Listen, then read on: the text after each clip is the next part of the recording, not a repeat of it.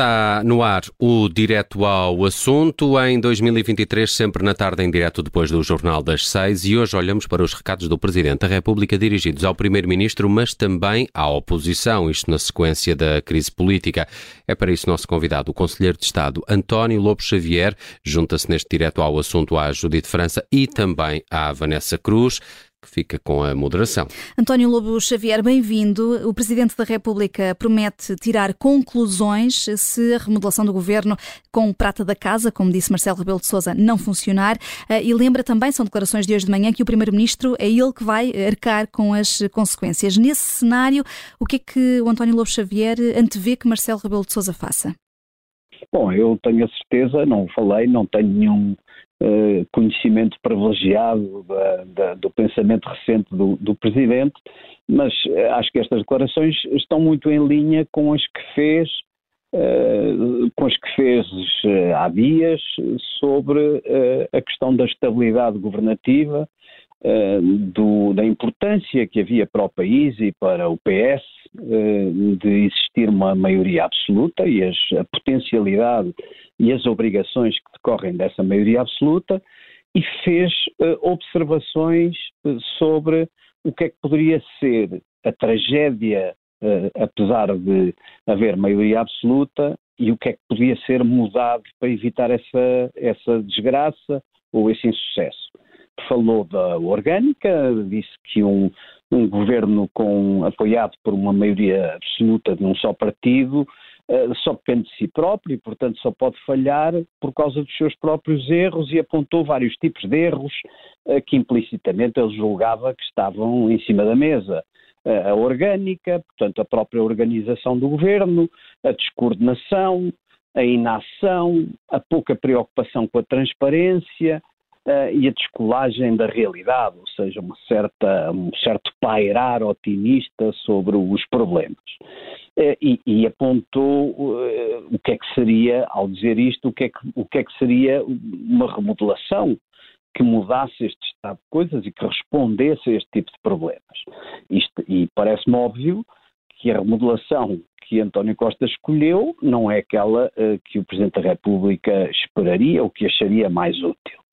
Eh, porque António Costa escolheu um, ehm, rodear-se ou promover alguns fiéis, ou pelo menos uh, pessoas que lhe davam garantias de não trazer problemas, em vez de uh, arranjar um governo menos centrado sobre si próprio, uh, com uma nova abertura e com um número dois, ou com uma coordenação assegurada não por um um jurista, um técnico, uma pessoa fiável, mas como por uma pessoa que tivesse um peso político, nomeadamente no PS.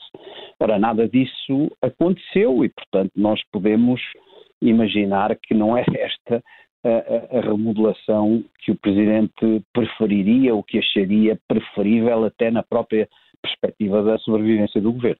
E esse discurso, uh, Lobo Xavier, esse discurso que, de, que estava a citar, de passagem de ano, foi um, um, discurso, eu diria, dos mais duros que, que se ouviu Marcelo Rebelo de Sousa um, eh, fazer nos últimos tempos. Uh, uh, acha que isto vai implicar a mudança do, do, Bom, do eu, papel, eu... ou do, enfim, da forma como é percepcionado Marcelo Rebelo de Sousa pelo próprio governo? Eu acho que, uh, em geral, não é? Aquilo que agora se chama a bolha mediática tem a ideia de que o Presidente da República uh, de uma forma constante, eh, estará sempre a dar cobertura ao governo. Eu, eu, não tenho essa ideia, acho que nos momentos eh, certos e decisivos o Presidente foi crítico. Eu não tenho, por exemplo, nenhuma dúvida que, foi, que foram as declarações do Presidente da República e a gravidade das suas declarações que precipitaram os acontecimentos. Se não fossem essas declarações, eh, o governo e estes membros do governo envolvidos nesta história da TAP teriam escolhido soluções de sobrevivência, teriam preferido. Tudo, tudo indica que sim. Todas as tentativas, quando vemos a fita do tempo, percebemos que eles tentaram. A sua primeira reação era a sobrevivência, e eu acredito que a sobrevivência só não foi possível, nos termos que conhecemos, por causa das declarações do, do Primeiro-Ministro, do Presidente da República, peço desculpa. E, e, e as, as, críticas do Presidente da República foram muito duras. O Presidente da República sabe, obviamente, que não podia dissolver a Assembleia da República, eh, nem convocar eleições por causa deste facto. Aliás, para mim é um dos pontos mais importantes. Nós não sabemos ainda hoje o que é que o próprio Primeiro-Ministro achou que correu mal. Ninguém consegue ver Uh, ninguém consegue dizer, a não ser especulando, imaginando, o que é que António Costa achou que correu mal neste episódio. Eu não sei se foi um montante de indenização, um, uh, eh, o facto dela de haver dúvidas sobre a sua ilegalidade, o convite de Alexandra Reis para o governo depois de ter recebido uma indenização supostamente legal, não sabemos. E, portanto, como não sabemos uh, que erro reconhece o Primeiro-Ministro, porque uh, António Costa tem muitas qualidades, mas entre as suas qualidades não está o reconhecimento dos erros. Admitiu apenas uh, vicissitudes, mas acabou por uh, fugir a, às, às, perguntas. Mas eu não sei o que é que, na não, sei, não sei eu nem nenhum português, o que é que na perspectiva dele correu mal, porque seria, seria aliás, um dado muito útil até para ajuizarmos esta remodelação, porque Uh, imaginem que António Costa acha que isto, o que correu mal, foi uma fragilidade dos protagonistas políticos face à pressão da opinião pública e que isto podia ter sido resolvido de outra maneira. Nesse, se for esse o seu pensamento, compreende-se esta remodelação sem rupturas e sem abertura. António Costa é, é, sabe-se que é um homem com grande confiança em si próprio.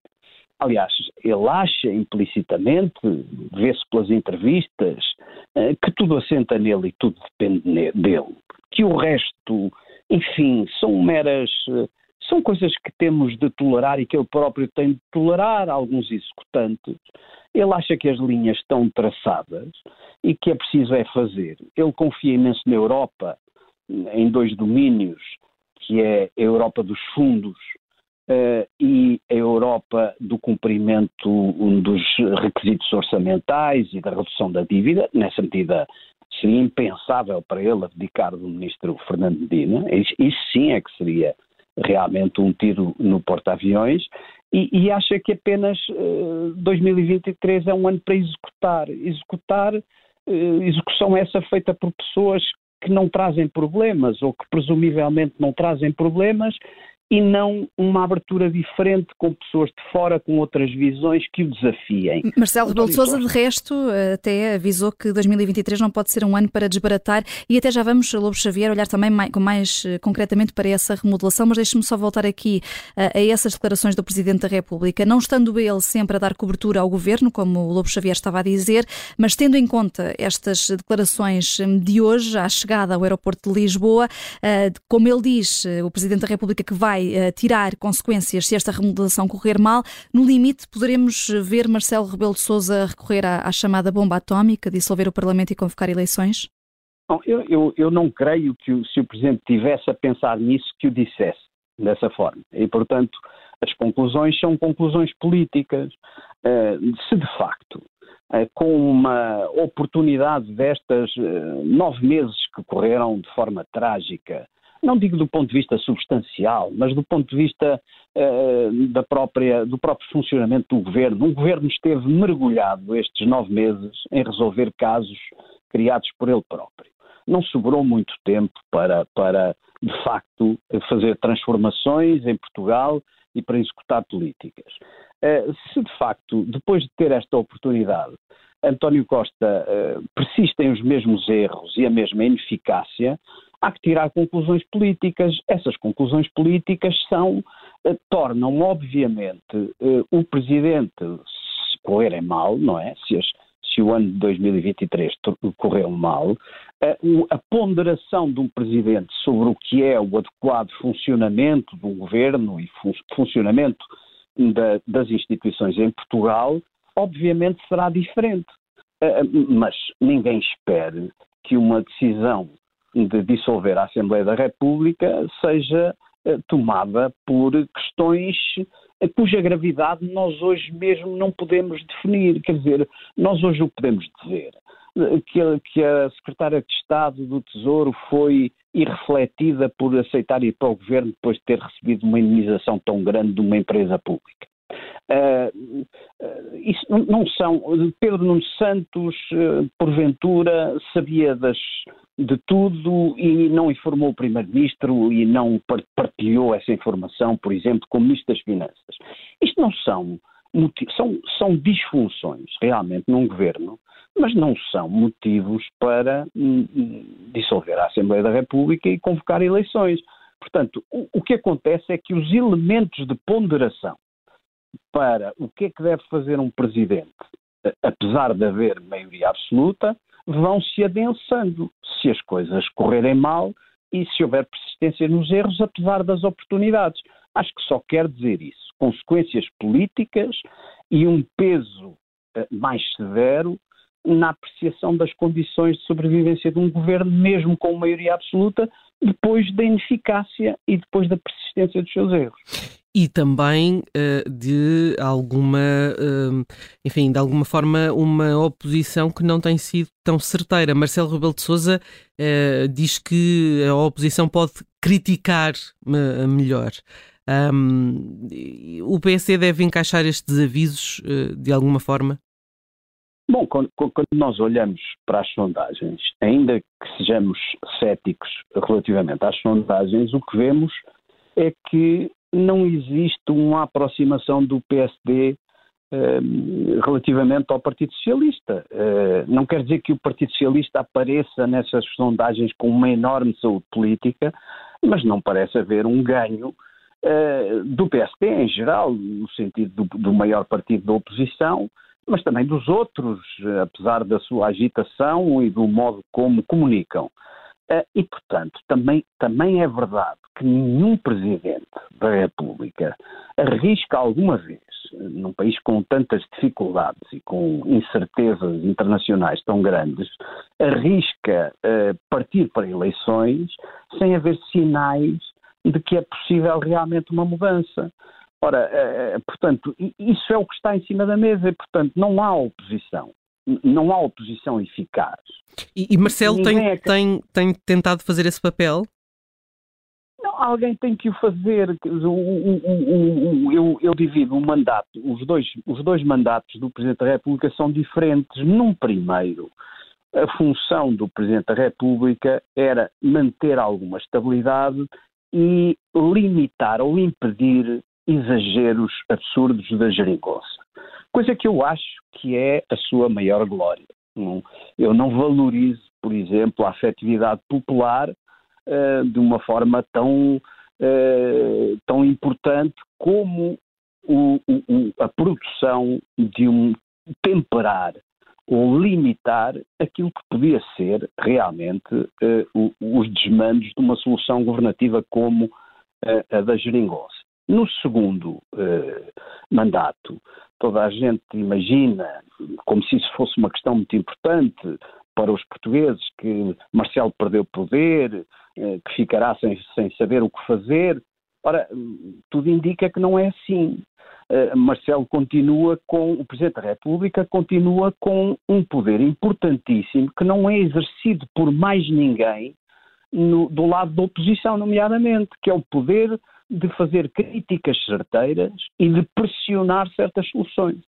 Uh, esse poder não, não, não, não foi tão bem exercido pela oposição como foi pelo, pelo Presidente da República. Enquanto nos mantivermos assim, uh, um Presidente da República sensato não uh, convocará eleições, obviamente, porque será tempo perdido e trocará uma solução que é que temos por uh, uma solução ainda mais intranquila ainda mais instável.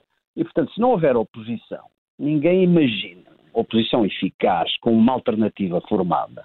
Não é só barulho, é um programa alternativo que nós hoje, francamente, não conseguimos, mesmo que procuremos muito, não conseguimos encontrar. Enquanto isso não existir, ninguém deve ler as declarações do Presidente como ameaças repetidas de possível dissolução, que eu acho que não tem esse sentido essas palavras. Uhum. António Lobo Xavier, só para eh, terminarmos, eh, olhando aqui para a remodelação uh, anunciada por António Costa e esta divisão uh, em dois ministérios, uh, focando aqui sobretudo em João Galamba, promover João Galamba a ministro pode ser uma, uma escolha de alto risco de António Costa, uma, promoção aqui para manter os Pedro Nunistas sob controle, quando até sabemos que João Galamba eh, tem um carácter, um carácter algo impulsivo, a julgar pelo menos pela, pela, pela participação que tem no Twitter? Bom, João Galamba tem um, pode ter esse caráter impulsivo e pode, no seu, na sua história, ter tido declarações precipitadas e explosivas. Mas, na verdade, é preciso ver o outro lado. Eu conheço António Costa há muito tempo. Uh, João Galamba é uma pessoa que sabe bem uh, onde é que está o poder e, portanto, é, um, é uma pessoa inteligente e capaz de perceber uh, onde está o poder. E o poder, obviamente, está em António Costa. E, e, mesmo que seja distinto lá nas linhas várias que há no PS, que se pertence a campos distintos, eu, eu compreendo que António Costa acho que uh, de João Galamba não vem surpresas. Uh, mas, mas repare, depois quando vai escolher uma ministra da Habitação escolhe uma pessoa cujo único currículo foi ser política e política em lugares, ou de deputado, ou de assessora, um, e, portanto, nenhum trajeto relacionado com a habitação, o que mostra uma coisa que também não me surpreende, que António Costa acha que, traçados os caminhos por ele, uh, eu não sei bem quais são todos esses caminhos, mas traçadas as linhas por ele, o que interessa são umas pessoas que não causem grandes problemas, escusam de ser vultos com grandes cabeças e grandes conhecimentos. O que é preciso é executar sem turbulência. Quem tem esta ideia? Eu, eu acho que isto não é um pensamento de um bom primeiro-ministro, mas reconheço que é aquilo que está no espírito de António Costa, porque repare que nestas próprias declarações, num momento tão, tão complexo e tão grave em Portugal, António Costa disse sobre, quando o criticaram sobre utilizar a prata da casa, eh, disse que lembrou que Alexandra Reis não era do PS, tinha vindo de fora, como quem diz, veem o que dá quando se recorre a independentes ou uma abertura à sociedade. Portanto, este é o seu pensamento. Em geral, eu acho que isto corre mal, que um primeiro-ministro deve ter pessoas que pensem, que tenham ideias, experiências, que o desafiem, eh, que apontam, que tenham coragem política e existência na vida social, capaz de fazer em frente e dizerem que ele não tem razão aqui ou ali. António Costa não quer isso, não quer isso para estes seus eh, mandatos. E, portanto, quando o Presidente da República diz tiraremos as conclusões, é, tiraremos as conclusões de que, de facto, a linha, se correr mal, a linha, esperemos que não, a linha do Primeiro-Ministro e o seu estilo é, será eh, eh, centradamente nessa figura, individualizadamente, responsável por tudo correr mal. É uhum. assim que eu entendo o, que ele diz. Uhum. António Lobo Xavier, muito obrigada por eh, ter eh, Obrigado. vindo ao direto ao assunto. António Lobo Xavier, Conselheiro de Estado, para quem parece óbvio que a remodelação eh, de António Costa, decidida pelo Primeiro-Ministro, não é aquela que Marcelo Rebelo de Sousa queria.